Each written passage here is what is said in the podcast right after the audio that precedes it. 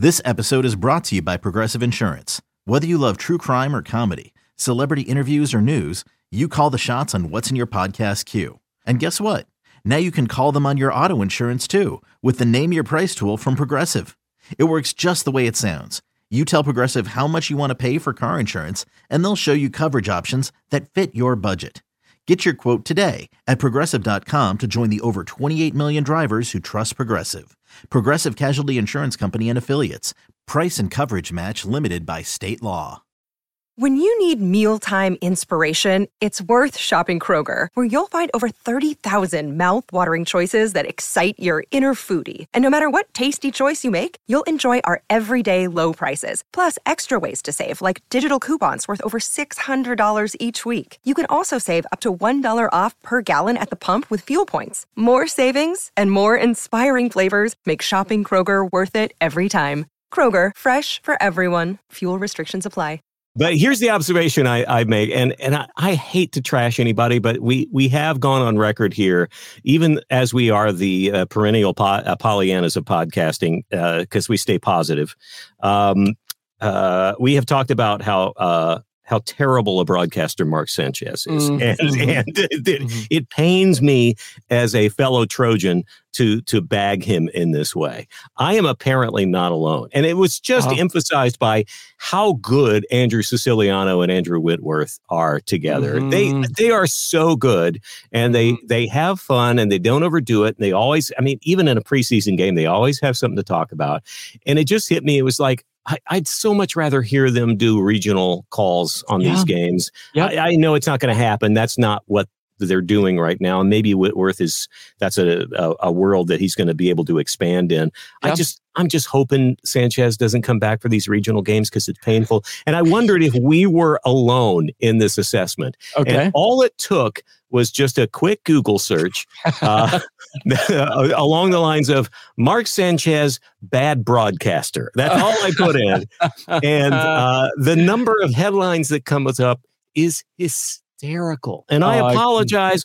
I, look, and, and let me remind you, I'm a Trojan and his time during at USC was was was awesome and he was a great athlete and and it didn't work out in the pros for him but he but he had some issues and people are noticing the same things we have noticed about him. Okay, uh, uh, Kevin, including uh, let's see. He, well, here's my favorite headline right off the top in Sports Illustrated.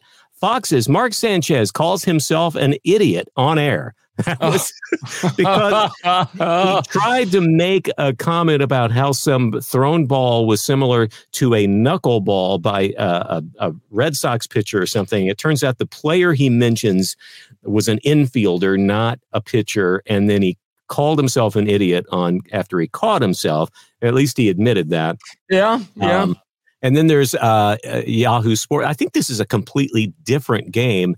Yahoo Sports with the headline Mark Sanchez delivers butt fumble of broadcasting calls. Oh, yeah. so, there's yeah, a reference. Yeah. Yep. and if you're being the, compared to the butt fumble, that's uh, mm-hmm. it's not it's not a good thing. If in case yeah. that wasn't clear, yeah. Unfortunately, Mark Sanchez now is probably at the top of the list in the Hall of Fame of NFL uh, bloops and blunders. I think with with the notorious Jets butt fumble, where butt fumble. Uh, a fellow player, the center, right, the center's yeah. butt caused literally uh, the ball to be knocked out of his hands. Yes. Uh, and then heavens for heaven forbid you go onto Reddit because uh, oh, no. there are I, am I'm, I'm only looking at the the Google snapshot here. Uh, uh, at the top of the list, Sanchez is genuinely insufferable as a commentator. Uh, how about Mark genuinely Sanchez? this is this is a good one. Mark Sanchez was a better QB than commentator. Let oh no! oh no! Oh no! and it it goes on and on there. So uh, look, this is not about trashing Mark Sanchez because maybe there's a place for him in broadcasting. Maybe it's it's it's back at the at the you know headquarters to do a little halftime analysis. But it, uh, I just want to shout out again our guys Andrew Siciliano yeah. and uh, Mr. Whitworth. Uh, man, they were good, and yeah. they made the whole thing. They made a preseason game informative and entertaining, and not for a moment did I go ooh and yep. cringe while watching it. So I can't I can't help but wonder if the Mark Sanchez factor is now becoming how bad of a broadcaster he is. That is what people are listening for. They're hoping for the I don't know if they're called tweets anymore, but they're hoping for the social media blunder. Um, by the way, Larry, I just uh, just uh, did my own little Google search. Who is calling the Rams Seahawks game? This is Week One, the Rams Seahawks, and this sentence says, as far as the game announcers, Seahawks versus Rams will be done by Kevin Kugler and Mark Sanchez. So we'll get them right off the bat. We will get the Mark Sanchez love. See, I was thinking that by now people would have seen. I don't know, but you yep. know, yep. Joe Buck has been working for a long time too, That's and there are people true. that hate him. Yeah, extremely so, polarizing. Right. I'm willing yeah. to give uh, Mr. Sanchez another chance. By now, mm-hmm. perhaps he's been coached by the folks at Fox to try not to do so many analogies because none of them work. What was the one where uh, you know he uh, um, uh, he, he cleared that teenage boy, as, uh, the teenage boy clearing clears his, his search internet search, search history. history. Yeah, that was yep. That's the that's that when he makes it to the Hall of oh. Fame, that will be on his plaque for sure yeah. in broadcasting. Yeah. Yes, that just takes the wind out of me. So yes, uh, yes. so anyway, we we do have one more preseason game to limp through. I you got to wonder if maybe we'll see one series from some of our starters? Are they, do you think maybe they're going to suit up Matt Stafford? And I don't know if Cooper Kupp is completely 100% healthy yet, but uh, do you think we'll see a few more starters at least just to get their hands on the ball and and, and see what's know. going on?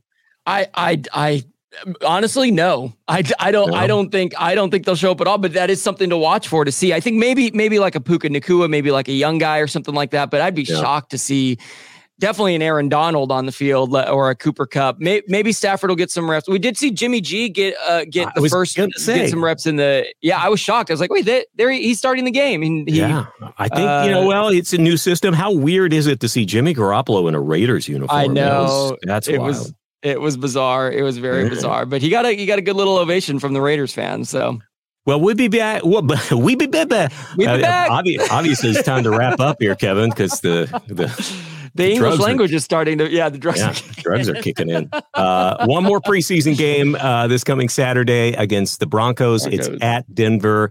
And then we will uh, move on to Seattle for game one on September 10th versus the Seahawks. That's going to be a, a, tough opener, I think, to to travel and, and an away game against um, you know, a, a, team that you, you never know what you're going to get, but yeah, yeah. it's not going to be a, a, a, cakewalk by any means. So yeah. it's going to be a, a, good test early on for the Rams. We will be back as we are uh, every Thursday, and of course after every game, uh, no matter what the game may be or whatever the outcome may be. Yes, we'll be here. Always find us uh, on the free Audacy app or anywhere you get your podcasts. And uh, anything to wrap up your experience at SoFi yesterday as you are uh, basking in the afterglow of an actual Rams game, Kevin?